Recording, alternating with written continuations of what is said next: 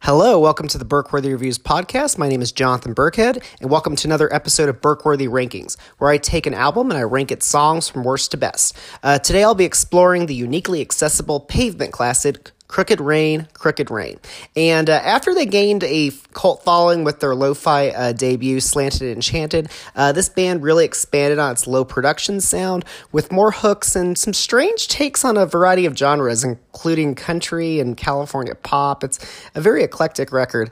And uh, Stephen Malkmus's lyrics uh, can appeal to both burnouts and intellectuals on this album. And it's especially commendable when Stephen both mocks and embraces the music industry in which he's involved uh, because he never really wanted to come across as a rock star, but he certainly isn't sad that it's his paying job, so he won't deny that. So, with all that said, let's just take a deeper look into the classic that is Crooked Rain, Crooked Rain, beginning at number 12. Oh my god, it's number 12! Uh, number 12, I chose Unfair. And is it unfair for me to rank this song as the weakest one on the album? I mean, not really, but it's just kind of essentially a thrash session. And it doesn't really hurt the album, but it definitely doesn't stand out. So, you know, if you're into the whole thrash thing, then the song is good. But, you know, for the most part, it's just kind of one of the le- least distinctive songs on the album. All right, let's move on to number 11. Oh my God, it's number 11. Uh, number 11, I chose Silence Kit, and uh, this isn't one of the standout tracks, but it's still a very decent opener, and it's kind of constructed like a punk song with its long ass intro, and it still sets the album up for some great eclecticism that will, you know, uh, that will be featured on the remainder of it. So it does deliver.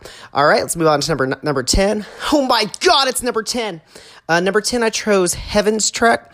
And uh, this song uh, kind of begins a little boring, uh, but it de- develops into a more intriguing song as it progresses.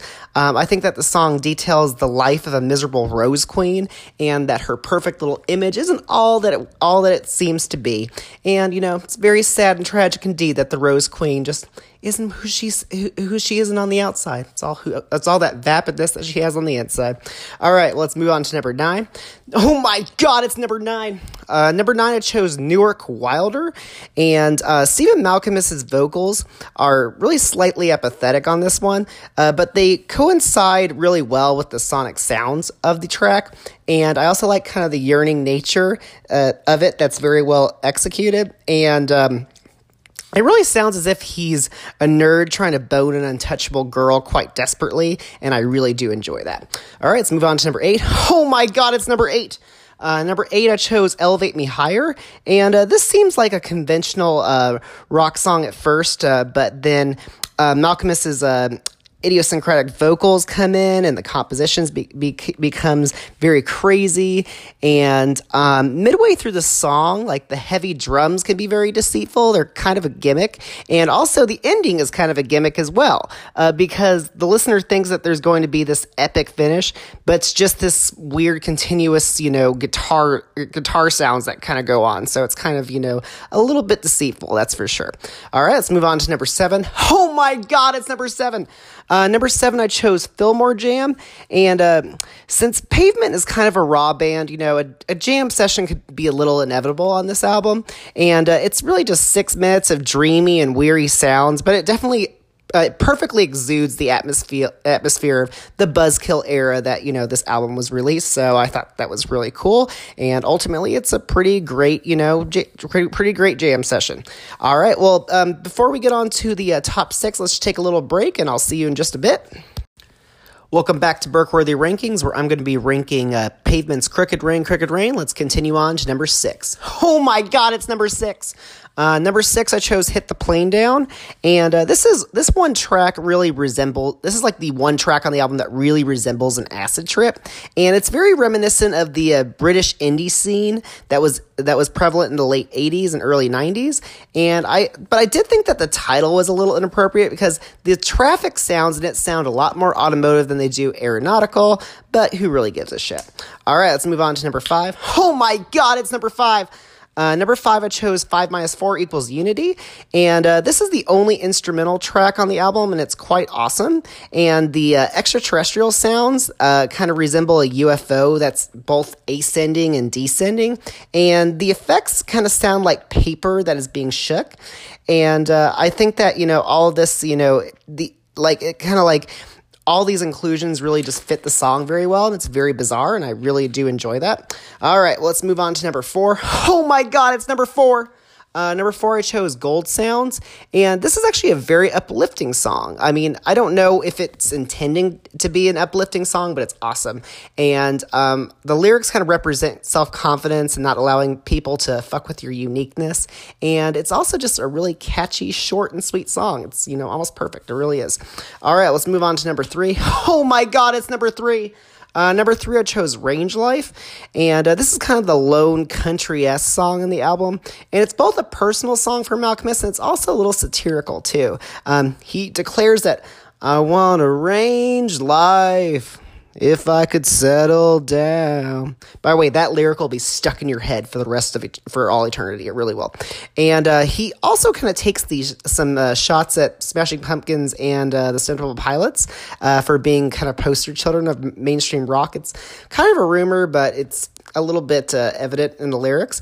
Uh, but to be fair, Stephen Malkmus doesn't flatter himself by mocking those two bands. Uh, he also kind of, you know, is pleased that he is being paid for a job that he loves. So, you know, he can't deny that he enjoys that. Uh, but he uh, definitely uh, does, you know, seem to want a simple life in this song, but I'm pretty sure it doesn't mean that he wants to return to the San Joaquin Valley because Stockton kind of sucks. And those places kind of do too. No offense to, you know, all you people out there, because, you know, there's some really cool people in the San Joaquin Valley, but I wouldn't recommend it. I really wouldn't. All right, well, let's move on to the top two, beginning with number two. Oh my God, it's number two. Uh, number two, I chose "Stop Breathing," and uh, this is kind of this is like the most heartbreaking song on the album. It, and it's interesting that they could execute such a song, um, being like both out of tune and poignant. Like I just think that combination is very interesting, and I'm assuming the song details PTSD because of all the military subject matter. Um, but regardless, it's just a if that's an like regardless if that's like an accurate assumption um, it's still a painfully intense song. And i think it also interestingly incorporates into an album that you know kind of is very subtle and weird. I just think it's a very interesting inclusion very distinctive. All right well let's move on to the number one song and i'm pretty sure any hardcore fan of this album knows what that will be. Oh my god we made it to number one uh, number one, I chose Cut Your Hair, and this is definitely the most accessible song on the album. Those ooh, ooh, ooh, ooh, ooh, oohs are almost impossible not to mimic every time you hear them. I know I sucked when I did that, but I thought I'd try anyway. And it's also one of the um, best songs that kind of battles superficial shit and um, like, you know, kind of the ideal images of what's attractive and what isn't. But it's not really preachy or bitchy or anything. It's kind of like it's kind of more humorous, and uh, and that, that's why I think that really makes this song a legendary modern rock song uh, of the '90s, and it's definitely just so catchy and awesome. And um, I think that this band really has some great material, so you definitely shouldn't stop with Cut Your Hair, but this really is an awesome song, and I absolutely love it. Okay, well, that was uh, Pavement's Crooked Rain, Crooked Rain, and this was definitely the one that uh, made Pavement, that, that it kind of gave them some unique hooks, and it really made them a catchy band, and it made them uh, a really, en- it made, you know, their music extremely enjoyable, and definitely is a landmark l- release, and uh, I think that anyone who wants to venture into 90s music. Uh, this is definitely one of the classics. It's an amazing record. All right, well, uh, this is the this has been the Burkworthy Reviews podcast. Uh, my name is Jonathan Burkhead, and uh, please follow me on on Instagram. Uh, if you just look up Burkworthy underscore reviews, and you can check out some more awesome content there. And uh, once again, my name is Jonathan Burkhead, and this has been um, this has been an, an episode of Burkworthy Rankings, and I hope that I can catch you for another episode in the future. You all have a good night.